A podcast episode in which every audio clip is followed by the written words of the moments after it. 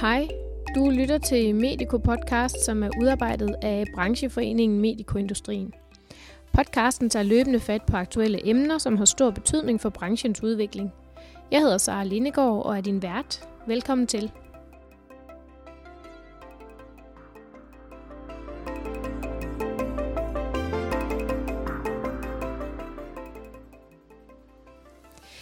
Det her er øh, første episode ud af tre, hvor vi skal tale om sundhedsreformen, som regeringen og Dansk Folkeparti indgik en politisk aftale om i marts 2000, 2019. Og øh, reformen den træder i kraft 1. januar 2021, øh, forudsat at der er et politisk flertal for det efter et øh, folketingsvalg, som i talende stund endnu ikke er, er udskrevet. Men i den her episode, der tager vi et helikopterblik på sundhedsreformen, og øh, vi skal høre, hvad medikoindustrien gør for, at sundhedsreformen kan blive en gevinst for medikobranchen. Til at fortælle os mere om det er Peter Huntley, direktør i medikoindustrien, med i dag. Velkommen til, Peter. Tak. Peter, kan du ikke lige starte helt overordnet med at øh, fortælle os lidt om sundhedsreformen?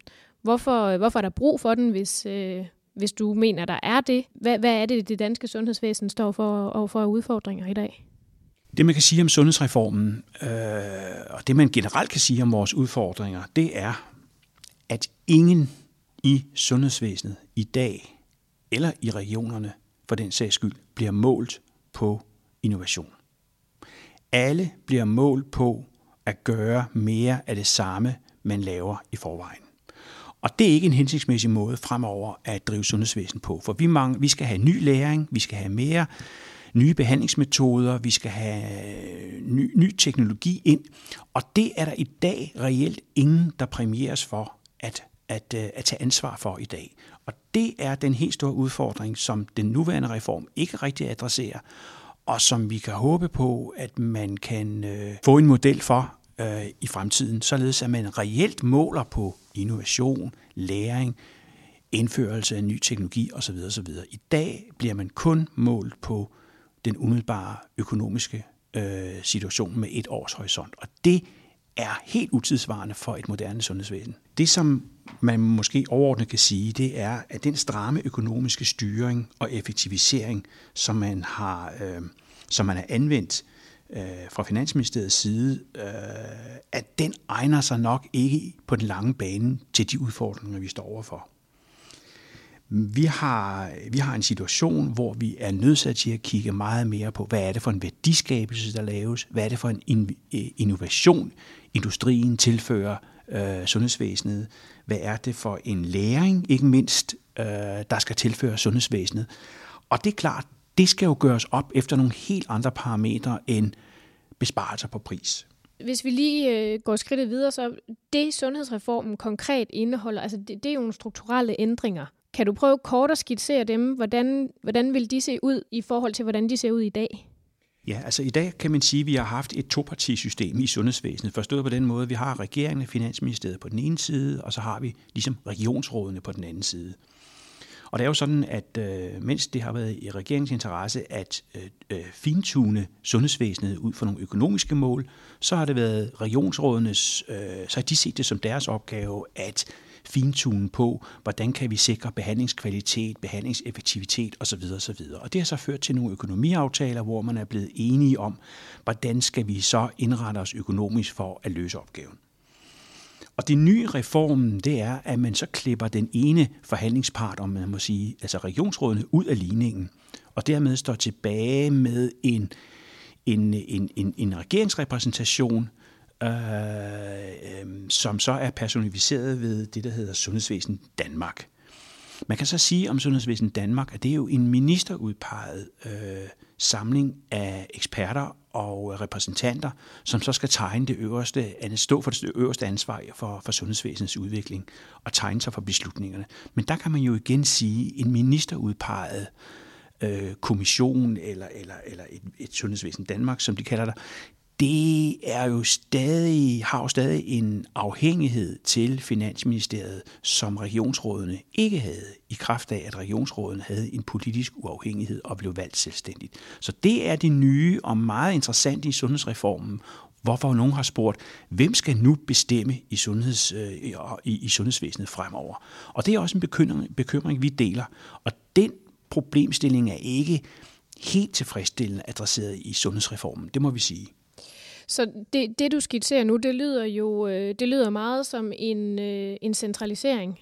Jamen, der er ingen tvivl om, at det, der har været, det, der har været den helt store øh, drivende kraft for, at øh, den nuværende regering har sat sig ned og lavet en reform, det har været, øh, det har været utilfredsheden med, hvordan regionerne kørte for decentralt i forhold til hinanden. Og det er klart, der er nogle fordele og nogle ulemper ved at køre centralt og decentralt, som man er nødt til at forholde sig til. Kører vi decentralt, øh, hvis man kunne kalde de fem regioner for, for decentrale, jamen så kan der opstå nogle lokale initiativer, og der kan opstå en innovation, men den bliver ikke nødvendigvis sammenhængende med, med, med hvad der sker i den øvrige del af landet. Altså den der upscale, som vi kalder det, den kan måske have vanskelige kår, når hver region skal tænke, skal tænke i sine baner. Man kan sige, sundhedsreformen, slåbrød, sundhedsplatformen, undskyld, som blev indført i Region Hovedstaden, er jo et godt eksempel på, at man den ene region ikke lyttede voldsomt meget til, hvad den anden havde gjort og, og havde erfaringer. Men det er klart, har vi en centraliseret, et centraliseret system, så er der også fordele. Der kan være en større grad af national harmonisering, men der er ingen tvivl om, at øh, innovationen vil, vil lettere øh, følge mindste fællesnævner, end at følge spydspidserne. Og det kan være et problem, hvis vi kigger centraliseret på tingene. Lige nu ligger der jo en politisk aftale om, øh, om sundhedsreformen, og den bliver jo øh, alt andet lige gennemført, hvis der også er det her flertal efter et folketingsvalg. Lad os sige, at regeringsmagten skifter, hvad er medikoindustriens forventning så til den her sundhedsreform? Falder det hele til jorden, eller vil der stadigvæk være elementer fra den, som en ny øh, regering vil føre videre? Ja, altså som jeg indledte med at sige, så tror jeg, at begge blokke, uanset om det er den socialdemokratiske eller venstre, øh, kigger på sundhedsvæsenet øh, og erkender, at vi skal op i et andet gear øh, for at løse fremtidens udfordringer. Øh, Regeringen har haft sit bud med en sundhedsreform, og det man skal hæfte sig ved, det er, at parterne, de to blokke, står ikke så voldsomt langt fra hinanden i, i det politiske mål, at man ønsker en, en, en, en, en, en større gennemsigtighed, man ønsker en større sammenhængskraft. Øh, nogen har kaldt det centralisering. Venstre øh, regeringen kalder det for klynger, og Socialdemokraterne kalder det for nærhospitaler.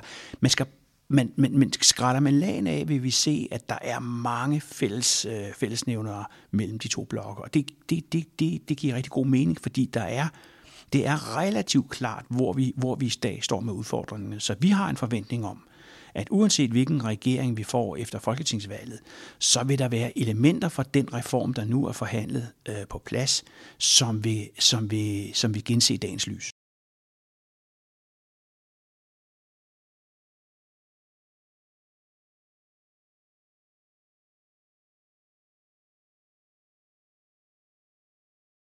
Hvad har medikoindustrien gjort for at øh, sørge for, at sundhedsreformen, mm, en gevinst er måske så meget sagt, men i hvert fald ikke bliver en, øh, en byrde for medikobranchen? Hvilke tiltag har, øh, har foreningen øh, gennemført, eller hvilke politiske drøftelser har I haft? Det vi har gjort, det er, at vi har haft en, en længere turné rundt blandt øh, sundhedsordfører og andre stakeholders i denne her forbindelse, og i talesat, at vi har at gøre med en øh, leverance ind til sundhedsvæsenet af det medicinsk udstyr, som ikke kun handler om produktet, men som handler om sparring, som handler om læring og som handler om innovation.